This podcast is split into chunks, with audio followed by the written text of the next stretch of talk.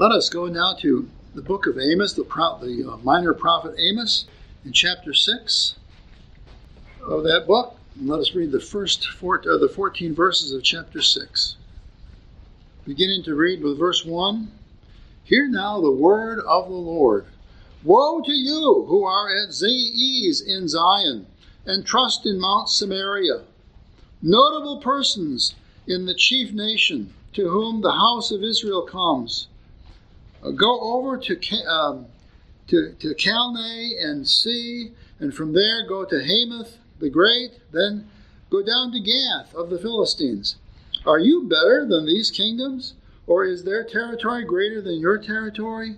Woe to you who put off, put far off the day of doom, who cause the seat of violence to come near, who lie on beds of ivory, stretch out on your couches, eat lambs from the flock and calves from the midst of the stall, who sing idly to the sound of stringed instruments, and invent yourselves musical instruments like David, who drink wine from bowls, and anoint yourselves with the best ointments, but are not grieved for the afflictions of Joseph. Therefore, they shall they shall now go captive as the first of the captives, and those who recline at banquets shall be removed. The Lord God has sworn by himself. The Lord God of hosts says, I abhor the pride of Jacob, and hate his palaces. Therefore, I will deliver up the city and all that is in it.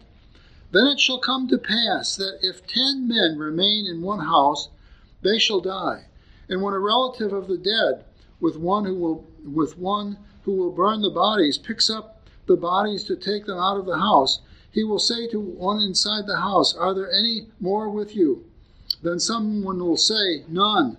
And then he will say, Hold your tongue, for we dare not mention the name of the Lord. For behold, the Lord gives a command. He will break the great house into bits, and the little house into pieces. Do horses run on rocks? Does one plow there with oxen? Yet you have turned justice into gall, and the fruit of righteousness into wormwood. You who rejoice over Lo-debar, who say, Have we not taken uh, Karnajim for ourselves for by our own strength? But behold, I will raise up a nation against you, O house of Israel, says the Lord God of hosts, and they will afflict you from the entrance of Hamath to the valley of Arabah. Let the Lord, the Lord's word be fervent in our hearts as we think about this today as a passage. In the Christian church and in most local churches, we have delight in the peace of the church. And in fact, God calls us to pray that there would be peace in the church, that there would be a tranquility that would mark the people of the church, their families, their lives, and all of that kind of thing. So, the peace of the church, the peace of Zion, is a wonderful thing. And uh, in fact, Salem, uh, well, Jerusalem is taken as a name, has a uh, has a der- der- derivative sense in it about peace. And the the idea of the Sabbath has an idea about peace. So peace is a wonderful thing for which we strive. But we are called by this text to remember that peace is also a byproduct of holiness and righteousness. And when we feel peace, and when we feel really at ease and relaxed, and we're not living very righteously, our lives are far from the Lord, then uh, that is a mirage. And it's a mistake of the soul. It's a mistake that the soul cultivates to a, to a destructive end. Today, our culture itself feeds upon the idea of peace. Um, one of the reasons that we have come, we have started to be so um, mealy-mouthed or quiet or subdued about saying anything harsh to each other is because of this sense that we have in our culture. Now we're not concerned. When I was a young person, we were concerned about real aggressions. We were concerned about bad people doing bad things. But in today's world, we're concerned about what we call microaggressions, the slightest uh, interference with our peace of mind that somebody else might bring to us. We consider that a major sin. And so at the same time, ironically, at the same time that our city governments and that our state governments and federal government is uh, taking away any kind of pressure upon real criminality and uh, and uh, calling for a minimization of sentencing, minimization of prison, minimization of condemnation. At the very same time, it's sending people to jail now, both Canada and the United States, sending people to jail for these microaggressions.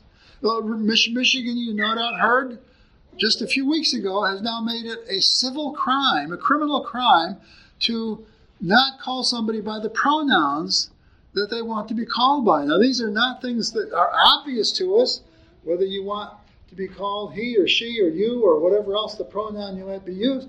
You can't see that on the face of a person. Usually, normally, you can't see that on the face of a person. Uh, so to criminalize things like that show how how out of whack and how um, how trivial, in a sense, our sense of right and wrong and our sense of offense has become. Well, in this in this scripture that we have before us, we have learned how in the last chapter we learned how God had finally come through Amos. And Amos is the first of the prophets to exhort them and to warn them about the day of the Lord. And uh, that's a that's a phrase that you may have heard before. You may not think it's all that unique. But in Amos' mouth, Uh, the day of the Lord is a day of judgment. It's not a day of meeting like this today. It's not a day of joy. The day of the Lord, Amos gives you an authoritative interpretation. And I told you last week, he's the first one to do this. And now after Amos' proclamation, then other prophets like Isaiah and, um, and Malachi also lifted up this phrase and talked about the day of the Lord as the day of judgment coming. And so Uh, Israel, remember, Amos is a prophet to his, his, was born in Judah, in Tekoa, and he was called, though, to prophesy in Israel. So he was called to go from his home area, his home state, and like a foreign missionary, go to a foreign place. And of course, you receive less acknowledgement there. Your people in strange places are less open to you. They get more angry at you quicker because you're a stranger there. Uh, and... Uh, Some years ago, I learned, one, uh, having to do with where I was a pastor in Lynchburg, Virginia, when I had some things like this happen, I learned. I thought for the first time, my word, Jesus Christ, his whole life, basically, was lived outside of Galilee, outside of of, uh, of Nazareth, where he was born, or where he, where he lived, I mean, as a child. And how his whole life, then, was a, was an itinerant ministry. Itinerant is a... a, a an adjective that we usually use for a, a preacher who goes on four horseback or as a missionary, and he goes to strange places. We used to we used to have mission uh, itinerant pastors here in America. The Methodists were famous for being itinerant, but also some uh, Presbyterians. And so Amos was this itinerant, and he was called to go to this strange place, northern Israel, after they had had the civil war, after they divided between Judah in the south and Israel and the ten tribes in the north. He was called to go up there and to prophesy to them. And what he brought then was, and, and the very word Amos, the name Amos, means a burden. And what we see when we when we watch Amos and we listen to him, we see a man who was under a burden because he had to announce these bad news kinds of things to the northern ten tribes.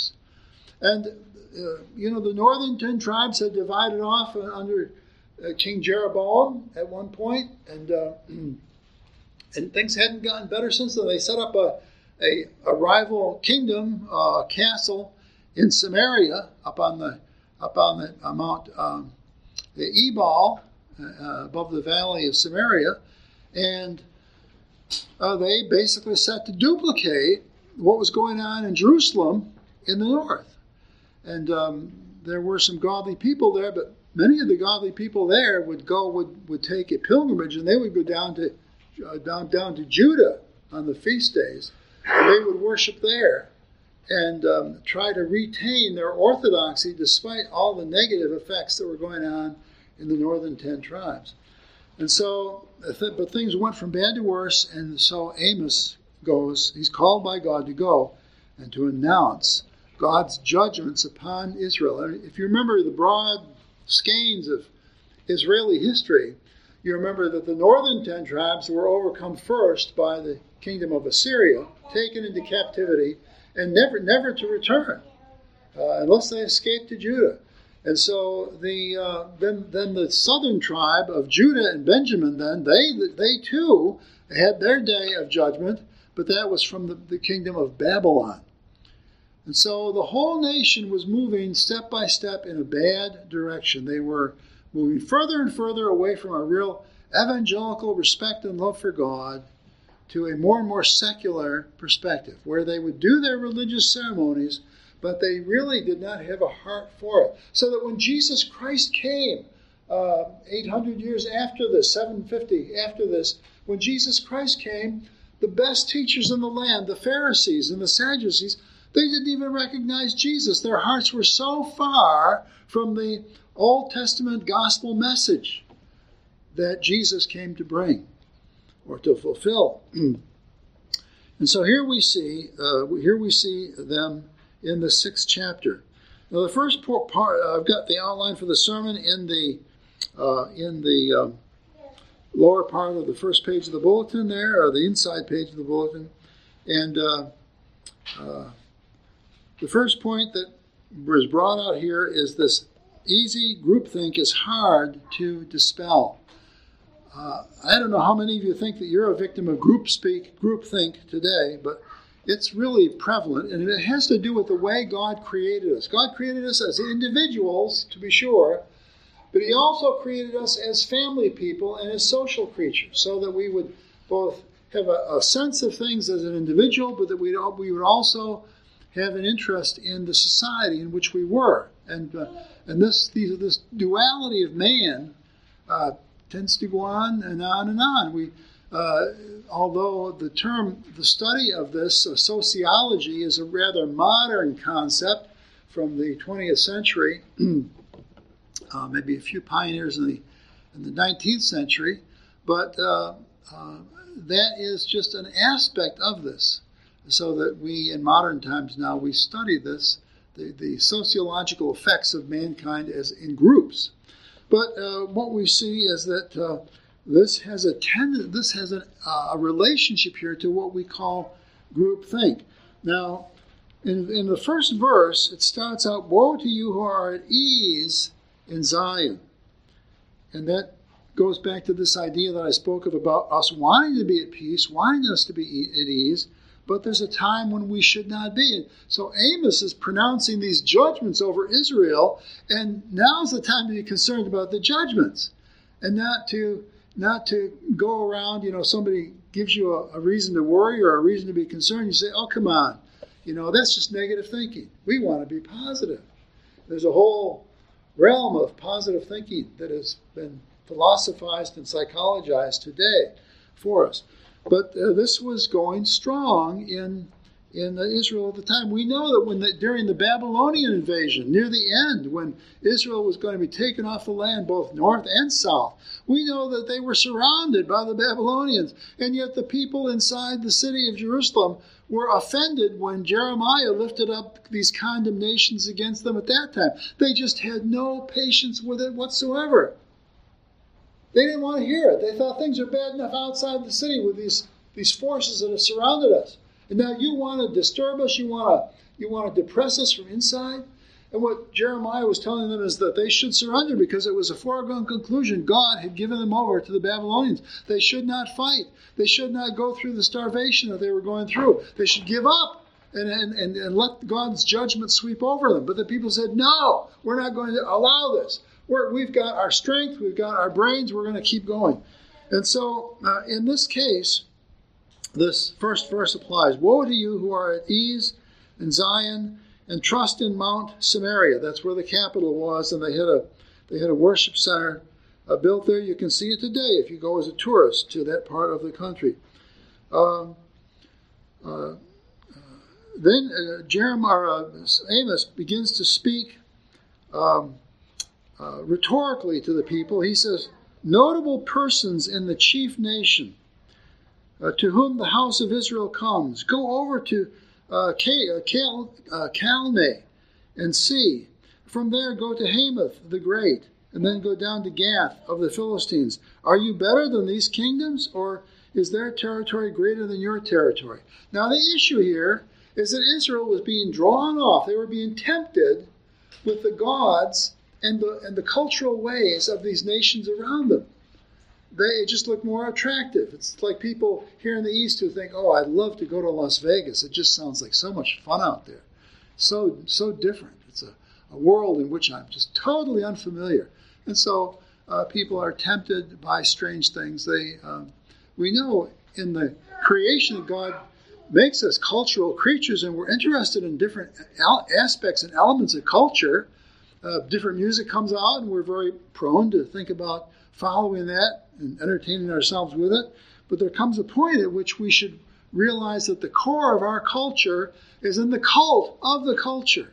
And in the biblical sense, the, the core of the biblical culture is the cult of Jehovah worship and the cult of Jesus worship in the New Testament. And so if you let yourself wander, if you let yourself be tempted like the Israelites were here, uh, then it's a bad thing. So, so God, in this sense, he names, or through Amos, he names some of the other cities. Uh, Calneh was a, an old Hittite city that was north of, one hundred twenty miles north of Damascus. And so, of course, without, without naming Assyria per se at this point, he's pointing to the places where their judgment would come from. And then, and then... Uh, Uh, Hamath was a city uh, in, uh, in uh, uh, again, north of uh, Syria, but to the east. And then Gath was, of course, the Philistine city that was on the coast. But the Philistine culture was very tempting to Israel. And uh, we'll be having a Sunday school class today after worship in which we begin to study the the, the judge Samson, who was a judge during the Philistine uh, scourges against Israel. So the Philistine, so God mentions these foreign cities, and he he asks them to consider these cities, and he says, "Are you are you better than these kingdoms, or is their territory uh, greater than your territory?" Now, there's probably a double reason for making these comparisons. On one hand, Israel was very substantial in and of itself. Israel was not a small area there in the Middle East, and so God could have been saying to the people, uh, why, why are you tempted by these far-off and somewhat exotic places? Are you, do you not see what you have here? Are these, are these foreign cities, are they really better than yours? Or are you just tempted by their novelties? What, what, what gives? Why are you tempted by these foreign cities? On the other hand, the Lord may have been saying to them that... Uh, That, uh, that these that these cities were not better, and that therefore they, they shouldn't be tempted by them. But whatever, he he brings their attention, first of all, to to, to try to awaken themselves, come to uh, awaken, think about these things real, really, so that um, they would not be caught up in the groupthink of their day. Now, we are very, uh, we are very prone to groupthink in the modern world. And one of the problems I've seen in the church is that we cannot, we really have trouble, the preachers of the churches have trouble detailing the evils of our day if the culture itself has not de- declared them to be evil. In other words, if the culture is happy with its sexuality or with its the structure that it has for families, or if the, if the culture is happy with the tax system, whereby fifty-one percent of the people can basically take from the forty-nine percent of the people because it's done by majority vote. It's very difficult to say that these things are wrong if the groupthink of the nation is different than that, if it contradicts what you're trying to say. Even going to school, you know, if, you, if, if you're not homeschooled or in a good Christian school, you'll see that there are there are these um, um, weather-like fronts of behavior and thinking that sweep through your school.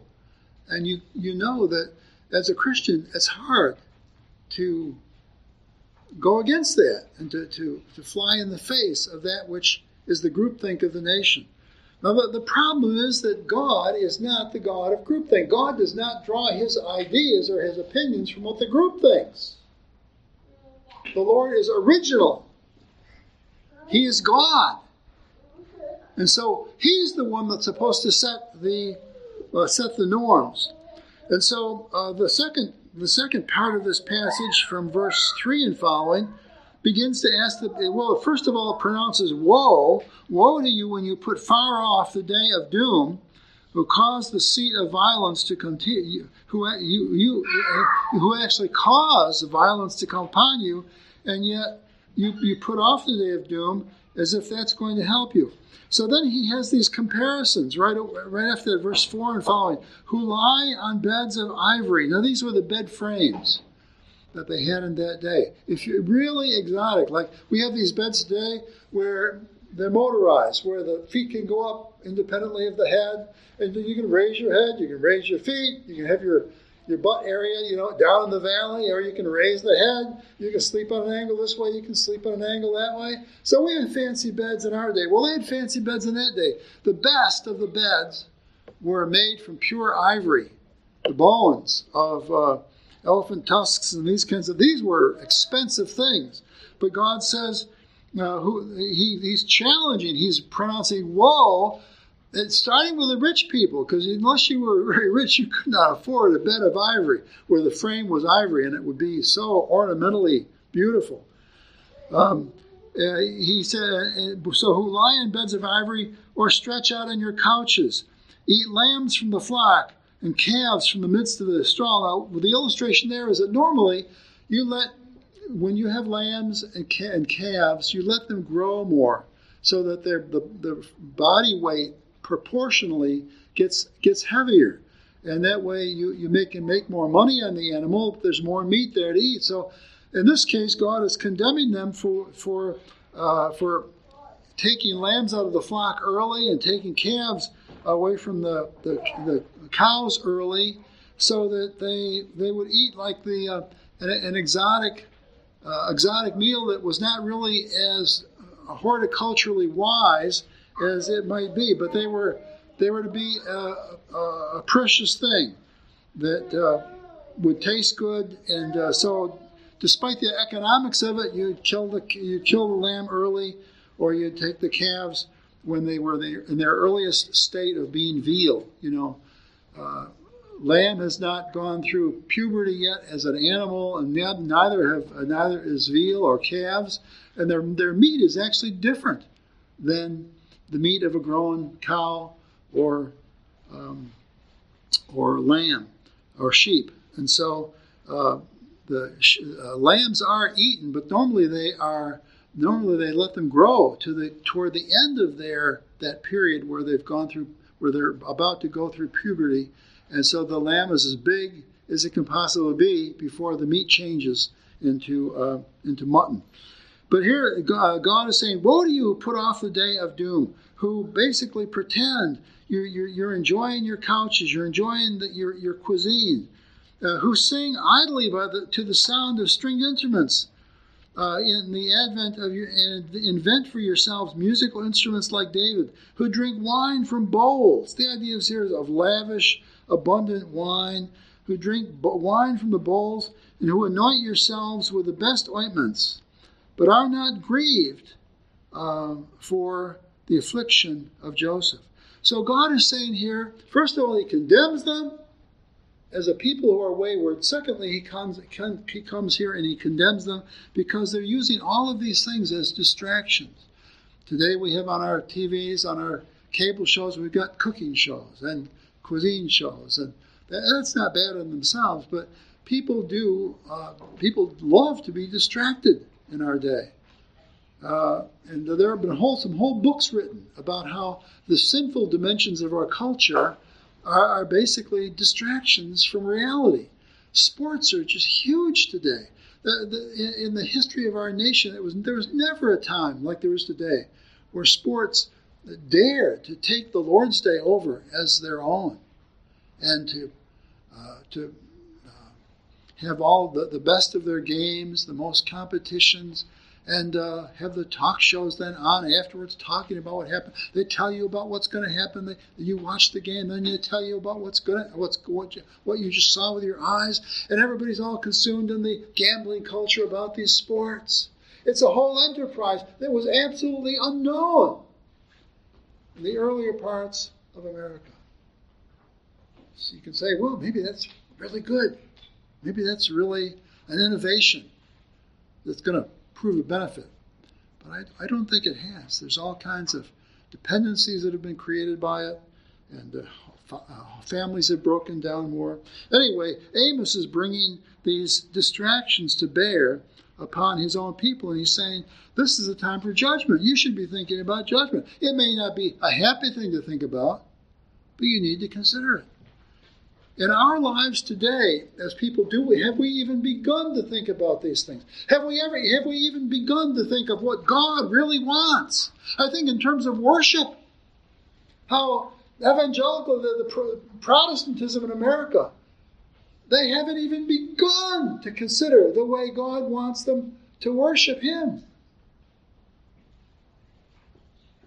And so it's little surprised that they should think that they're transgressing the Lord. The first four commandments all have to do with worship. So the Lord calls us, first of all, with the Ten Commandments, not to think about whether we've murdered or had a sexual liaison with someone that we, sh- we shouldn't have, or whether we've lied or cheated or steal. No, the first four commandments have to do with how we worship Him. Who do we worship? What is His name? When do we worship? How do we worship? Are we worshiping Him vainly? Calling Him by false names and false uh, doctrines? Are we worshiping Him on the Lord's Day? There's a whole group within evangelicalism uh, that that uh, uh, think that the, the resurrection was wrong, that just because Jesus rose again from the, on the seventh day or the eighth day, that, uh, that that's no reason to change our worship day. And uh, that's a long discussion. It's not an easy one on some points, but uh, there's a whole part of the Uh, the uh, evangelical church that has that kind of uh, turned upside down. And so uh, God God comes and He's telling the people of Israel, this is not good. Now the third point here that we see is God. We see God invoke His own name. In verse eight He says, the Lord God has sworn by Himself. The Lord God of hosts says, I abhor the pride of Jacob. Now when God, earlier in the Bible, when God swears by Himself, this is a very holy and awesome thing. God is invoking uh, all the power of God to witness what God says. And then He's giving out a certain truth. Now, earlier in the Bible, the times when God swears by Himself, it has to do with the gospel.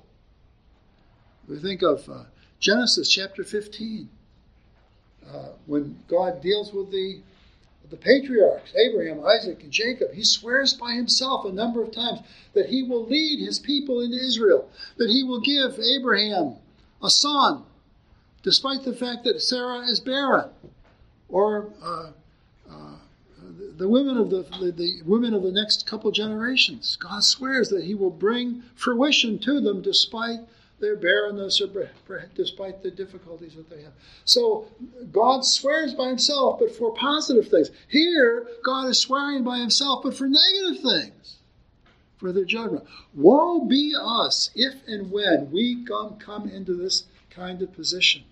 And I'm afraid that may be our position here in America if we continue to just be dull and insolent in the face of the living God. Secularism is not the gospel. Many of our civil or political philosophers have decided that, secular, that, that a secular nation is the way to obtain happiness.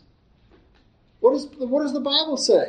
It says the, the nation whose God is the Lord, that is the nation who will be blessed. How dare we pronounce a gospel for secularism? But what happened in this country was, Uh, in the eighteenth century, people were looking at Europe and they're seeing all these religious wars, and so they thought, well, obviously, uh, we're having all these religious wars. The way to find peace is to secularize ourselves and not talk so much about religion, or accept all religions as basically the same, and that will be more peaceful. Well, in the satanic way, it may have worked for a little while, not very long, uh, because remember there was a civil war in the nineteenth century.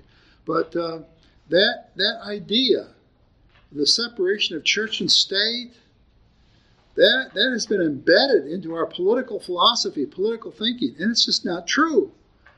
Uh, the, na- the nation whose God is the Lord is the nation of blessing. And so if we tried to, rec- if we tried to construct a nation on totally different grounds, uh, then uh, that's just a dead end. Psalm one twenty-seven and one twenty-eight, one twenty-seven says that uh, the, the, na- the nation... whose God is the Lord, that's the one that you can put your trust in. But anyway, um, uh, so God takes an oath. We see the third point. God takes an oath here, but this time for judgment. And he goes on to say, and this is another really negative area. It's, it's kind of like um, in the last chapter, where in verse twenty-one, where God says, I hate, I despise your feast days. I do not savor your sacred assemblies. I, I will not accept them. Take away from me the noise of your songs or your worship, that I will not hear the melody of your stringed instruments. But let justice rain down like water, and righteousness like a mighty stream. Well, here he says in verse eight, I abhor the pride of Jacob and hate his palaces. Hate! Is God being too negative? But this is the word of the Bible. Therefore, I will deliver up the city and all that is in it. Then it shall come to pass that if ten men remain in a house, well, I won't go into that so much, but uh, God is definitely prophesying that there is uh, that there is uh, there are bad things that are coming to Israel, and he's telling the people to wake up and to, to, to recognize that the chapter has changed. The chapter has changed from expecting blessing in Israel. Obedience is st- was still necessary. Sincerity in worship was still important, but the, the chapter has changed from blessing and, and focusing on blessing to now focusing on the wrath which is to come. And this was about six centuries before the coming of Christ. Israel's history and her society went downhill from this time. And uh, when Assyria came and took the ten tribes away, Uh, they when, when when the tribes were taken away by Babylon, they came back under Ezra and Nehemiah. God let them come back and provide for a culture that would could birth the the Lord Jesus Christ. But with the ten tribes of Israel gone, they never came back unless they had escaped and got to Judah or found their way back to Judah in some way. They did not come back, and so these are spoken of as the lost ten tribes of Judah of of Israel, and. Uh, Uh, the, the, the, the famous phrase, the wandering Jew, has uh, has come from this. And, uh, uh, and so it's a very sober kind of a thing. The last point here is the God's instrument of wrath. I'm going to skip toward the end, verse fourteen. God says, But I behold, I will raise up a nation against you, O house of Israel, says the Lord God of hosts, and they will afflict you from the entrance of Hamath to the valley of Arabah, uh, or, or Arabia, as it uh, came to be called. And so from the north to the south of Israel, there there's going to be an affliction. Uh, Amos was announcing the first part of this, coming from Assyria, uh, but it, there would also end up coming a onslaught from Babylon against Judah. And so Amos is the one to whom the one to whom. Uh, Uh, this, these things uh, first came. And so he's warning them uh, that, that God will do these things in history. He's done them in the past, and he's going to do them now. In our secularized culture today, it's very difficult to really think that God will do something like this, even though we have fires like in Hawaii that have burned out a whole one of the most famous tourist cities in, in Hawaii, just completely blazed it down to the ground. And the people's lives are now going to be put back together. And everybody that was taking a vacation in Hawaii is either going to have to switch their destination now if they were headed for that part of the islands, which was the most popular, as I said, to some other place. But people really doubt that God is going to do what he says he does. That's why he says in verse eight, the Lord God has sworn by himself. The Lord has sworn by himself that these things will take place in history. And woe be to those that are uh, insensible to the comings of these things. Uh, people just don't realize that they cannot hang on to their glory. Sometimes I've spoken about Scotland. It's a favorite country of mine, and uh, Susan and I have actually lived there for, for four plus years, and uh, we had great fun there. But uh, Scotland today is just a shadow of its former self. We cannot, as human beings, we cannot hang on to glory just because we want to or because we like it. In Scotland today, uh, they uh, they had they were taken from being the poorest nation in all of Europe in the fifteen hundreds, and uh, they were taken to being one of the Enlightenment countries of Europe in only one hundred years. It's kind of like America, where we were taken from the poorest nation in the world in the late seventeen hundreds to the most most wealthy and most powerful nation in the world by eighteen ninety-nine. These are these are remarkable sociological, historical fa- facts that the, the schools are not teaching our children anymore, because they just they don't uh, they don't see the the uh, the potency of them. But anyway, uh, Scotland just did not appreciate what they what they had. They went from they went from the church owning sixty percent of the land of Scotland, thereby being really the billionaires of their day, the people that opposed John Knox in his earlier day, Cardinal Be- Arch- Arch- Archbishop Beaton and Cardinal Beaton, father, son, they were like the billionaires of their day because the church owned all this land. I've told you before, you see how the cathedrals over there have fallen in. And people say, oh, look at the people just don't care about the cathedrals. No, you had to own that much of the land. You had to own that much of the, of the economy in order to keep these huge monstrosities alive. The architecture was not conducive to keeping the roofs fixed, and they had to, it was a very costly thing. And so, as they, as the as the wealth of the nation transferred more to the people instead of the church, and it was a blessed thing that it did. They used some of the churches. They used the rocks from, from the these cathedrals that were falling down. They used the rocks to start building houses and businesses in the cities. But the people just couldn't deal with the the um, the largesse and the prosperity that God had brought them to. And so whether it was James Watt's steam engine, you know, the steam engine was one of the, that was really the first working engine that you could use to help mankind with his tedious work or his, the work of moving powerful things. And so the, the trains could begin to move if they had a steam engine, that sort of thing. Uh, but uh, they just uh, they just didn't. Um, they just didn't. They didn't develop that part of their culture which they were developing. In fact, they became a par- paradigm for the rest of Europe in this way. But they couldn't live with that largesse. They couldn't live with that prosperity. So whether it was Adam Smith in economics, who was a the, the father, many would say, of Western economics, the father of uh, free the free economy, father of um, uh, understanding that.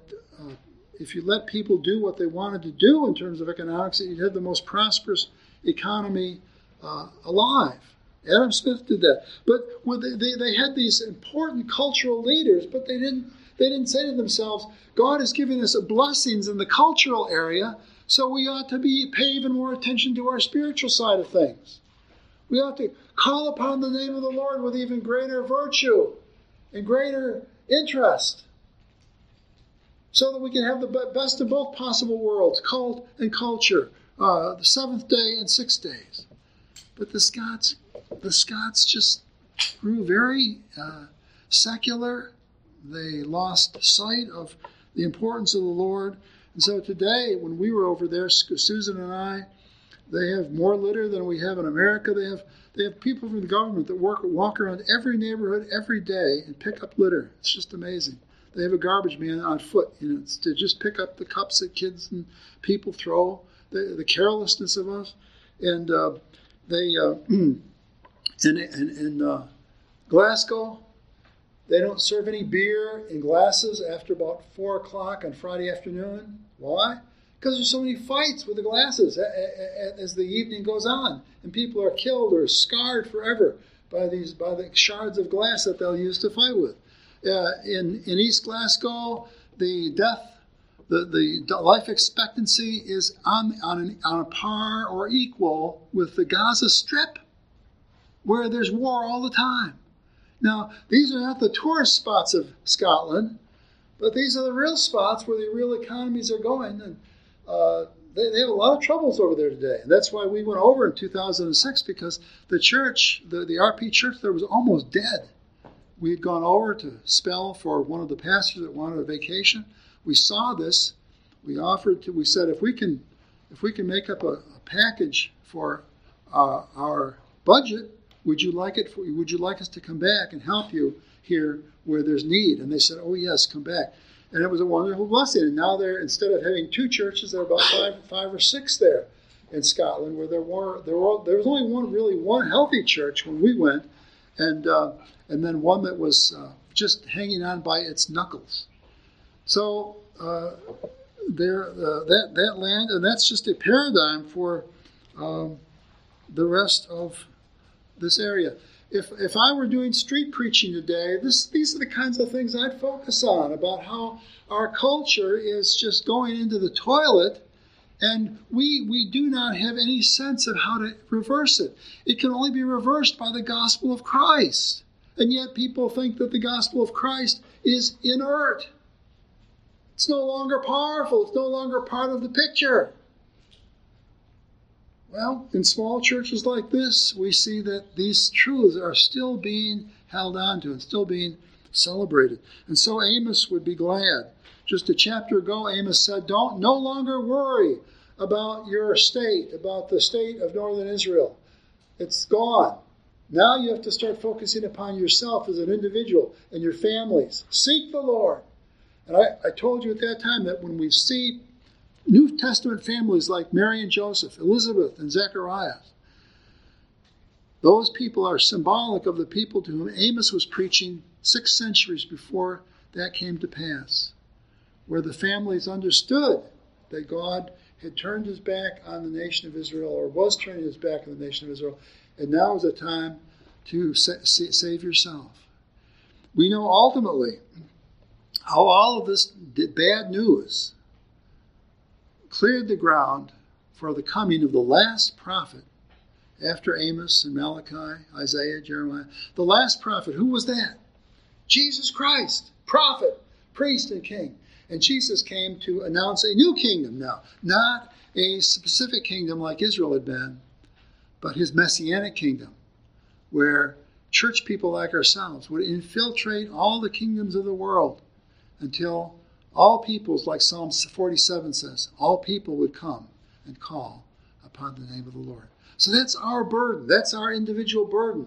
And we need to beware that even though the groupthink and the culture of our day is at ease, and it seems to not have any, the, the foggiest idea of how to find their way back, we understand that. We understand the keys. Open your Bible. Read. Take your life as an experiment. Fo- focus yourself on the living God.